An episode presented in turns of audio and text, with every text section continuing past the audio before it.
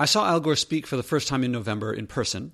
I've seen both of his movies, and I guess I've seen a lot of him in the news. I've been meaning to record this episode since probably November, probably since I saw Inconvenient Sequel.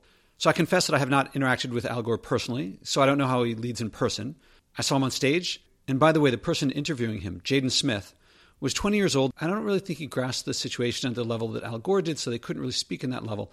Uh, Jaden Smith is, is Will Smith's son, and he promotes a bottled water brand.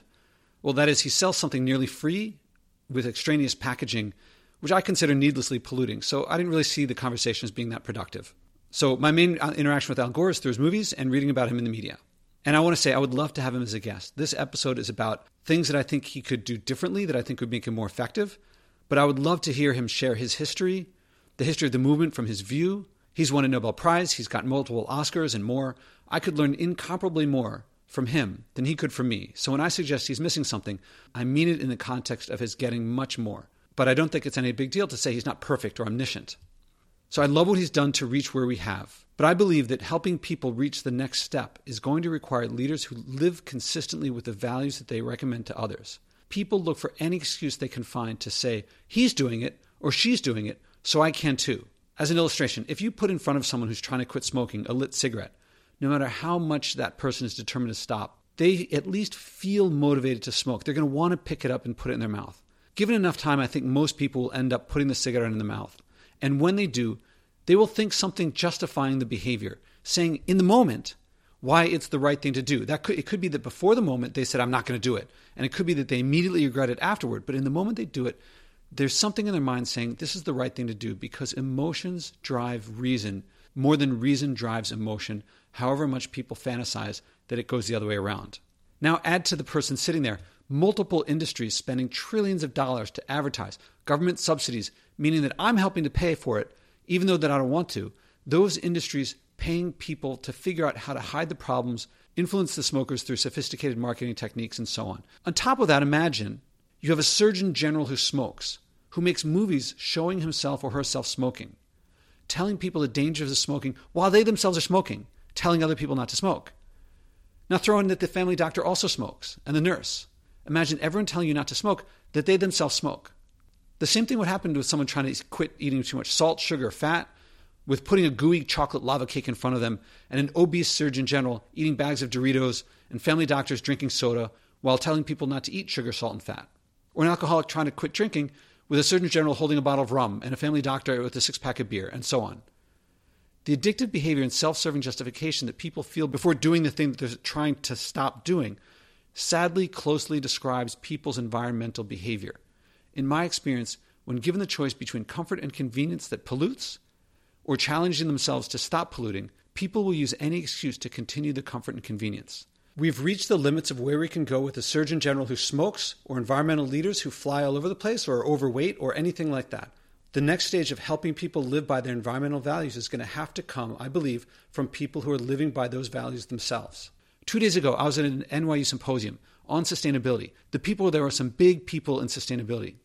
The event went most of the day, starting from noon until I think it ended at 6, followed by wine and hors d'oeuvres. And the last several talks before the wine and hors d'oeuvres talked about the problems with single use containers and plastic. They said, We can do this. There are places where plastic bags are outlawed, where single use plastics are illegal. And the people on stage, to big applause from people in the audience, exhorted them not to use single use plastic.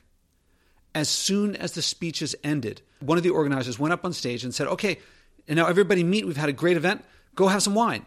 And they all went over and drank wine in disposable plastic cups.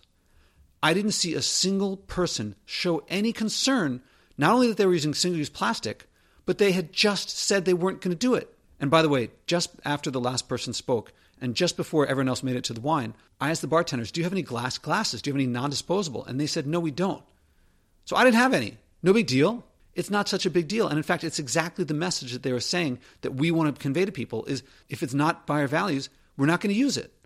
Somehow they all used it. And my point is that well, I guess for the attendees, if there's no leader showing them that they can do it differently, they're going to do it the way they used to. Now, they could be leaders themselves. That is to say, they could lead themselves into not using the plastic cups that they just said that they weren't going to use and they were, that they just applauded someone suggesting that they don't use it. Or they could lead others, but it's very difficult to lead others when they're not leading themselves. And so that they may be leaders, but they're also followers. And there are no leaders, or virtually none, and the more prominent people get, I don't see leaders doing it, publicly displaying behavior that they're not going to accept and they're not going to behave in this way.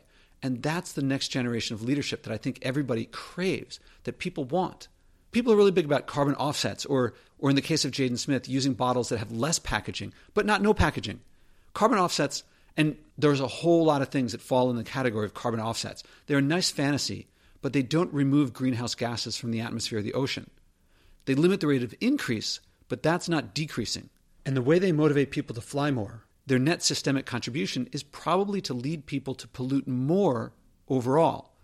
And so, as I said, what I said about carbon offsets would follow for recycling and many other things that the net effect, if you don't have leaders who are reducing before recycling, choosing not to emit instead of buying carbon offsets, people are going to keep doing what they used to do and find ways to justify it. And I'm going to get back to that in a second when I talk about his movies.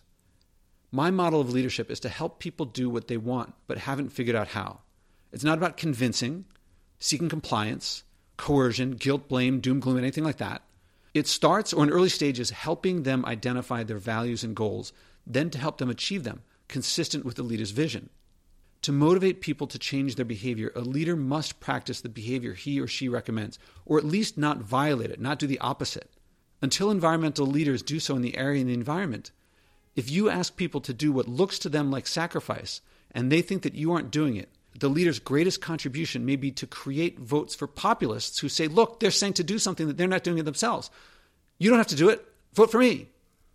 The irony, and one of the greatest experiences that I'm trying to share through this podcast, is that when it clicks, when the behavior consistent with your values clicks, acting by your values isn't sacrifice. It's the opposite.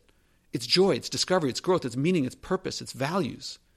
For that matter, it takes less time to click and register as joy, fun, and other ways rewarding with each practice that you adopt. The first time is going to be a challenge, the next time a little less so, the next time less so, and, and then it doesn't take long before you anticipate that each change is going to improve your life by your standards. The crazy missing point is that living by their values would improve their lives and effectiveness, at least by my experience. That includes Al Gore. Now, I'm not there, I can't really say for sure, but it looks like that from my perspective. I'll get back to that in a second. People who say one thing and do another, they may think that they're changing the system, but I think that they're supporting it comparable to a doctor or surgeon general who smokes or drinks soda. Stopping living by the system's values of growth and externalizing costs, and instead living by and promoting values like enjoying what you have and taking responsibility for how your behavior affects others, will make environmental leaders more effective and, on a personal level, happier. Now, I'm not saying anyone has to be a saint or perfect. To be a saint implies morality, and what I'm talking about here is not about good, bad, right, or wrong, but the practical matter of helping people live by their values. He has plenty of followers who share his values. I think nearly everyone on the planet wants clean air, clean water, clean land in some sense. And as for being perfect, well, no one is perfect. I'm not. And you don't have to be. You only need to show that you're doing your best. Now, I want to pause for a second here. All of you listeners who are pointing at leaders not living by their values, I'm not saying go ahead and abandon your values as a result. On the contrary, you living by your values will help them live by their values just as much. Now, they might not know you, but we collectively influence them. The sooner that you face and overcome what ambitions and challenges stand between you and living by your values, the sooner that you'll find greater meaning, purpose, value, passion, growth, and all the things I know that you value more than the comfort and convenience, or whatever you get from your equivalent of smoking, eating junk, or drinking. And you can lead. You will lead Al Gore. You will lead all the leaders who currently aren't doing it you can lead. Do you have kids? Do you have coworkers? Do you have neighbors? You can lead them, starting by leading yourself. So back to Al Gore and wrapping up some things I said I'd get to. I'm not him. I don't know his community, so I could be wrong. But I see someone with a lot of behaviors inconsistent with the future that he describes. He and his supporters may say, yes, yes, he causes lots of emissions, but each use is justified. They miss two big things. One is that people will follow his behavior. What I talked about before, when they see the Surgeon General smoking, it allows them to smoke. But it's more insidious than that. Because when they say, a lot of people watch him and they'll say, yes, it's okay for him to do that because it's for a greater purpose. So now when you have people who see the movie, they'll say something like, well, I support the environment, but as he has other priorities, so do I that are very important. My kids' health and safety, for example. And it's simply safer in an accident to be in an SUV than to be in a small car however less that small car pollutes. And so just as he flies in the plane, I will get the SUV. And so we have a nation full of people with SUVs and all the other behaviors, and they're justifying it because they're behaving consistently with Al Gore in the movie. The other big thing that they're missing is that they're missing out that they could be more effective. Now, I could be wrong. I haven't been there. I'm not really sure. But instead of going places in person, it looks to me like he could empower more people to do his role. I see it as sort of franchising what he does, raising more people up to do what he does. Maybe he's doing as much as he can. If so, I would think that he could publicize how much he's polluting and clearly demonstrating how any lower emissions of his would increase emissions globally. But in the absence of being able to show that, I think that his next great step will be to live 100% by the values that he promotes and still be as effective or even more effective. I believe that thinking otherwise, thinking that he could not be more effective, whether that's by him or by anybody else, is a statement of a limitation of that person's imagination. Because I think that if they put their minds to it, they will be more effective by living consistently with their values and finding ways around it. Maybe I'm blinded by my experience that when I stopped eating packaged food, my diet got much more delicious, saved more money, got more convenient. When I stopped flying planes, I got more adventure in my life, more exotic cuisines, more different cultures. I'm confident that the same will happen with Al Gore, and for that matter, any environmental leader who himself or herself is emitting more greenhouse emissions than the IPCC recommends for a person. So I'm confident that challenging himself, yes, it'll be hard. The first couple times you do it, it's really hard. And then suddenly things open up. And I believe that he'll find greater opportunity to achieve the goals that he's currently achieving. And on top of that, influence people more. And on top of that, enjoy life more himself. When he does so, I predict that he'll wish he had done it earlier. If I'm not presuming too much, I believe that being on my podcast would help him, and I'd love to have him. And so I want to wrap up. I believe that the next step for Al Gore and, and basically every environmental leader I know of is to live by his or her values as much as possible and to publicize that because I believe that will lead them to getting more of the results that they're trying to get already, more results on top of that that they don't anticipate that they can get, and I think that they'll enjoy it. None of what I'm saying is intended to criticize in what he's done to get us so far or the techniques he's done so far. I'm a big fan. I believe that I'm describing the next step of leadership that the world craves.